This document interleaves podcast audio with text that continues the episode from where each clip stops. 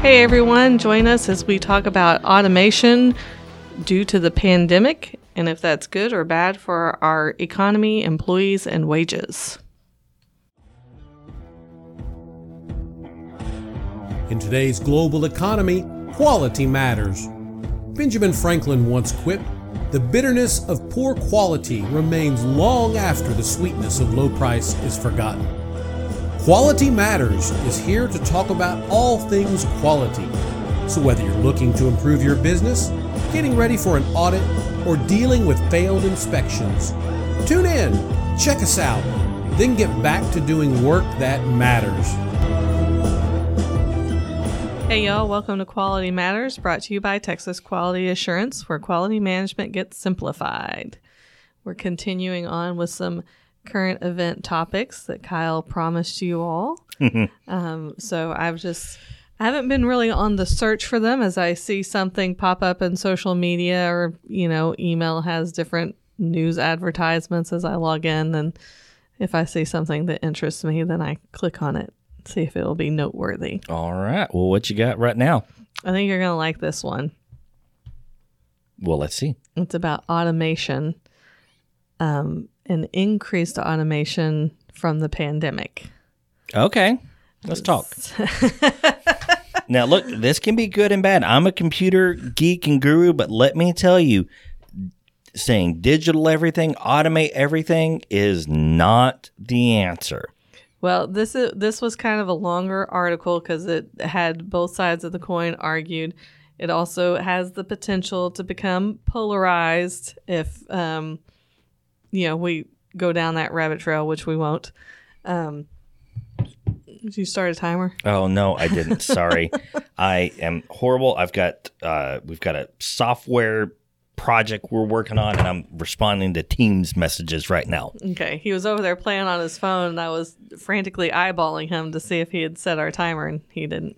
No. Okay, so it starts out talking about uh, Kroger customers that their groceries might be picked by a robot in a warehouse. Interesting. Uh, gamers at Dave and Buster's in Dallas can order and pay for their pretzel dogs from a phone. No need to get a waiter. Um, and at a drive-through lane at Checkers in Atlanta, your order might be fielded by voice recognition instead of a cashier. Hmm. Um, so it, it kind of just talks about how automation became more necessary when we were coming out of the pandemic because people were receiving their unemployment benefits and business owners could not get people to come to work. Now, I'm going to chime in here real quick and say that in itself, I think, is unfortunately a terrible reason to go for automation if we are paying people to stay on their butts at home when they could get a job, that's a bad reason for automation. If the reason for automation is about growth and continual improvement and better product and service quality, that's a good reason for automation. But if we can't find people to do the work, that's probably a much larger problem going on. It's not well, like the people weren't there. Yes. But when you consider the business owners, like it gives the example of this uh, Checkers, which is a fast food restaurant. I don't think we have any here in Houston. I haven't seen any. Um, I've seen them before, but not here. She, you know, this franchise owner started working at a Taco Bell in high school and now owns three Checkers franchise restaurants in the Atlanta area. Hmm. And so when the pandemic shut so many restaurants down, right? Drive-throughs became very, very busy. This is true, and she could not hire workers to keep up with the demand. Okay, and she was working behind the cashier herself. Well, now that that had I, not. I'm, hey, look, that I'm fine with. There's look, there's this huge debate now. It's been going on since the I guess probably the first person hooked an ox to a cart is if we have some technology to do the job that a person could do that's bad. So just clarify there. I'm a computer geek that likes automation for improvement, not a computer geek that's in favor of just putting people out of work. Yes. I just have to clarify that. Yeah. So uh, this, like I said, this article kind of argues both sides. It says, you know, the quick reopening of businesses um, led to a demand because all these people were laid off. Right. And now everybody's open back up, and we need these people to come back to work. Right. But they're at home collecting unemployment, Yeah. which was not just unemployment, which is usually what, like 60% of your income? Yeah. A It lot of people were making more than these joints paid. unemployment plus a bonus for lack of a red, better word every week plus we're going to give you two two stimulus checks three Yeah. i don't know how many we all ended up getting um and and so they're sitting at home saying well i'm not going to go back to work for eight dollars an hour ten dollars an hour whatever the fast food restaurants are paying when i can stay at home and get this money. So this article framed it in like well they were able to be more picky about their jobs and leverage pay. Like well if you want me to come back to work then you need to pay me more money. That might be. and and so then the argument is well if you're not going to come back to work then i will find a computer that can do the job for you I yeah, I agree because with the that too. argument you know this franchise owner said you know i could pay them 14 to 15 dollars an hour that's what they want to come back to work she said but then i have to raise my prices right. so much that people are going to quit coming here Right. and i'm not going to have the money to pay them and Right. they're going to be out of work again Right. so Right. what do you do I get it. So she got the voice recognition to um to help with the ordering at least. And so there's some conversation in the article that like you know, it doesn't take away a person's whole job. It takes Right. away one aspect of their job and makes it more manageable. Obviously, you still need somebody standing at that drive-through window to make the drinks and hand the order out and do those things. Although there are some McDonald's that have automated that process. Like you go to McDonald's when you put your order in, if you watch in some of them, Oh, they've the got cups. the yeah, Uh-huh. it's, it's Yeah. Um so it's kind of there's arguments on both sides. Um a partner at a consulting firm cited an example of a client in manufacturing and he had been getting his com- wanting his company to embrace augmented reality technology in Okay. their factories and the company just wouldn't do it. right. And so now during the pandemic, the only way to get experts to help troubleshoot, troubleshoot was remotely. I got you. And so now it's increasing flexibility. I mean, you know this. How many things have you done remotely now Oh yeah. As opposed to before? Oh yeah. Well, I'm actually looking into some technology right now uh, for remote audits. It's uh, effectively a um, like a body cam that police officers would wear, um, but integrated with a walkie-talkie system that's hooked up through the company's local network or through the local cell provider. So, in theory, and this is just an idea that we're experimenting with, but in theory, you could ship that device to the auditee ahead of time. They put on the little body cam, it has the integrated walkie talkie. So we're sitting there doing the audit remotely, but we're seeing everything they're seeing. Mm-hmm. We're talking to them like there's some cool and you, stuff. You've already talked about that, like, you know, with Teams or whatever. It doesn't even have to be FaceTime. It can Yeah. be Teams or a Zoom call, and they can just turn their phone around Oh, yeah. and show everything that's happening. And if you can record something, oh my gosh, that saves so much uh, time and effort. And it was really cool because we did it once, and I know I've talked about it before, but just so cool is I played the video that the guy recorded. And then we would pause the video and zoom in on an area. He's like, "Yes, that's what I'm talking about." It was more effective than in person. Yeah. And, you know, you have another client that's in Canada, Yeah, and they've I got a think 14 they day really, quarantine. they really wanted you there in person. Yeah. But they have a 14 day mandatory quarantine. Yep. So it's like, well, I don't think you want to pay me to sit in my hotel room and for, for 14 days. yeah, it's not like I'd even get to go sightseeing or nothing. I'd, I'd literally be locked in that room. Yeah. So, um, uh, uh, and going back to the franchise owner, she said, I don't want to cut jobs. I would hi- hire 30 people if I could find them, Yeah, but they just don't want to come to work for what she wants to pay. And she said before the pandemic, she was paying about $9 an hour, and she's even raised that to $10 an hour, trying to get people to come to work, and they just won't do it. And she, so she said the technology is easing the pressure on the workers that will come to work. Gotcha. And I've seen that, like, I, you know, I've seen pictures being shared on social media at different, like, fast food restaurants, retail stores, whatever. Like, we can't get people to come to work. Be nice to those that are here Yeah. because not only can they not get people to come to work, but now customers are feeling frustrated because things aren't moving quick enough for us as customers, and they're being rude to the employees that are there. And so those employees are like, "I'm not getting paid enough to deal with this. Yeah. I'll go back home." Yeah. um So it's kind of a Well, I mean, there's a lot of uh, and there's there's a lot of planning pieces there. I mean, part of the uh, the standards is um, competence and training. You know, it's okay. Even though a fast food job is not the most technical job in the world, but I mean, I worked at uh, worked retail, you know, through college, and it was kind of the same thing. Is like working retail is not necessarily the most technical of a job, um, but once I became supervisor, like I would literally interview fifty people to hire one person. I mean, it it's tough. It's tough. So yeah, it is, and it's harder now given the situation we're in. yeah. And you know, the entire reason businesses exist, well, I say not the entire reason, but they couldn't exist without it, is to make a profit. If you can't make a profit and your labor is one of the highest sources of uh, expense for you, I mean, yeah, raising your prices just isn't going to work. No, because then you're going to lose profit. Um, so like I said, the article kind of goes back and forth to different people. Like, like the Checkers franchise owner Sure. said, "I don't want to have to do this, but I have to do it because I can't get people to work, so I have to ease." The burden on those that are coming to work.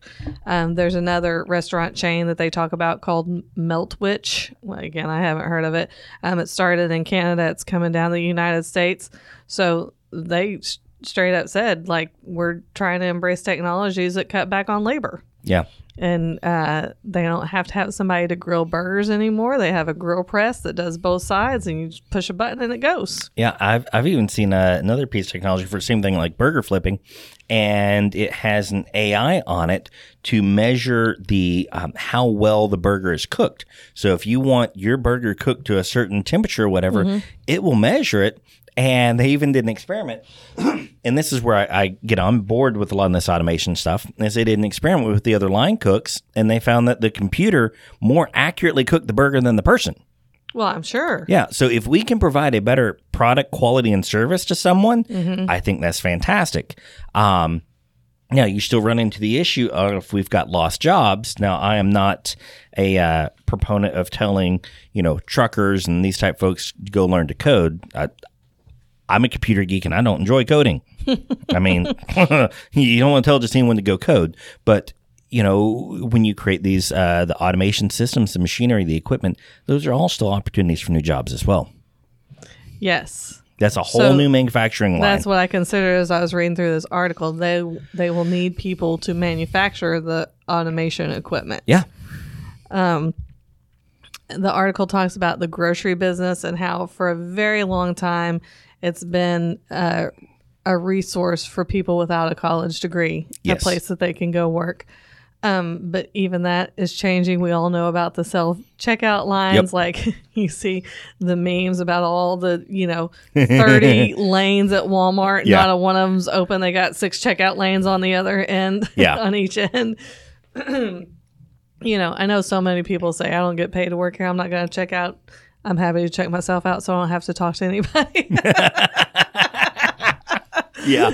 I mean, well, I'm not going to say that. So, But no, you can you can start to provide a higher product quality, um, higher uh, level of service, and well, that in turn is how many more stores could you open, right? So, like this, uh, you know, the restaurant owner with, Checkers, whatever. Well, wow, if she could increase her profit margins by twenty or thirty percent, that's going to increase all sorts of opportunities and open up more locations, more branches, which still does mean more jobs, just in different areas. right. So, uh, if automation is there to fuel growth, it's fantastic.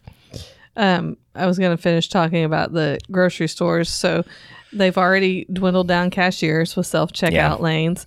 Um, I did not know this. I haven't seen it. It says many stores have simple simple robots to patrol the aisles for spills and to check inventory. Maybe they come out at night when nobody's there. Now, I Um, did some work for a client a few years ago. They had a really cool solution. Now, it took a lot of effort to put into place, but they had these little RFID chips on all of the uh, parts. And so they had this huge laydown area. I mean, we're talking about like, you know, a hundred acre facility.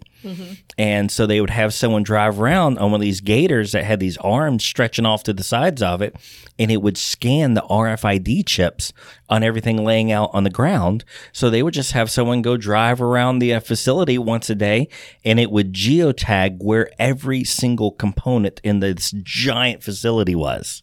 Wow. That was really cool. That's crazy. So I guess that this is not that amazing then, um, because it says that Kroger in April opened a 375,000 square foot warehouse that has more than a thousand robots Wow. that bag groceries for delivery customers. It's really cool. And they're expen- experimenting with delivering groceries by drone. Interesting. Well, the Well, whole and you see the commercials for Domino's Yeah. about the automated car or you Yep. know no person drive so that's going to eliminate delivery that to me is a little bit scary Well, I was uh, listening to an uh, EntreLeadership podcast recently, the Dave Ramsey's group, and I can't remember the name of the business, but they were talking about a pizza company where the entire pizza is made by robots. You order your pizza and it automatically presses the dough. It puts the sauce on it, puts everything on it. It bakes it for you and then puts it in. Oh, sorry, It doesn't even bake it for you. They put it into a car that has an oven in it and it gets baked on, On the the way to your way. house. Hmm. So when you get the pizza, it is literally out of the oven, baked fresh. well does it put in a box before you get there Yes. It was a really cool idea. where is this does this actually exist Yes. where I, I don't remember. you're going to have to find out I'll and have put to it in find the out. show notes I'll have to find that. Well, it's on the EntreLeadership podcast, so you can go find it. I make I mean- it easy for our listeners and me Well, then I need an AI that's going to listen to this podcast and automatically do everything for me. no No? Well, then you go find it. but no, automation can be really awesome. The, the problem I uh, run into, other than what people complain about often, is that it's replacing jobs that people could have, which is an issue that has to be addressed. but it also as we discussed creates, Creates new new, jobs. jobs in a different way Right. And it doesn't create new jobs that are coders. Well, it does, but that's by no means all it creates. Um, but if you take a smaller organization and you tell them to automate a process, that is a huge investment cash investment, time investment. You have to change your, your processes, your inspections, your checks, your measures. Everything changes. It's not as simple as just put a robot in there to do what the person was doing before or get an automated data collection. It really has to be thought out. So these are things that larger organizations are more aptly suited for. Um, but the one about the checkers, that's what I'm kind of interested in because yes, okay, this is a big organization, but this was a single business owner franchise. Yeah putting uh putting some things into place and, and that's really fascinating to me because that's where I, you know i care about the small business this is what we focus on right? So anytime i hear about all these great ideas i'm like okay fine. So a multi-billion dollar organization did that.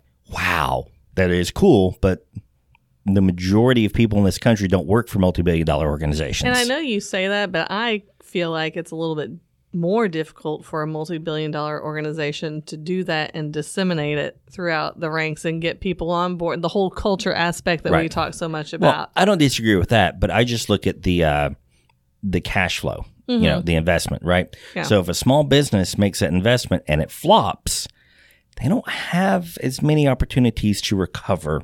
Whereas larger organizations can all have all sorts of fun with the finances and the stocks and the buybacks and all this other stuff that we never see Mm-hmm. to fund these investments. Well, obviously, this franchise owner is kind of a go getter. She started Yeah. working at Taco Bell in high school and has clearly worked her way up the ranks till she owns three franchises. That's fascinating. In Atlanta.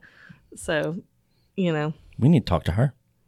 I'll see if I can get her on the show. All right. I have to hunt her down.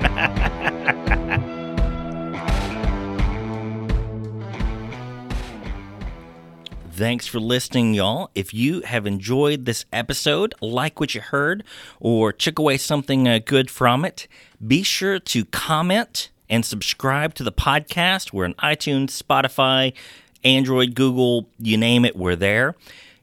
Feel free to connect with me directly on LinkedIn. You can find me there, Kyle Chambers, and we hope to hear from you soon.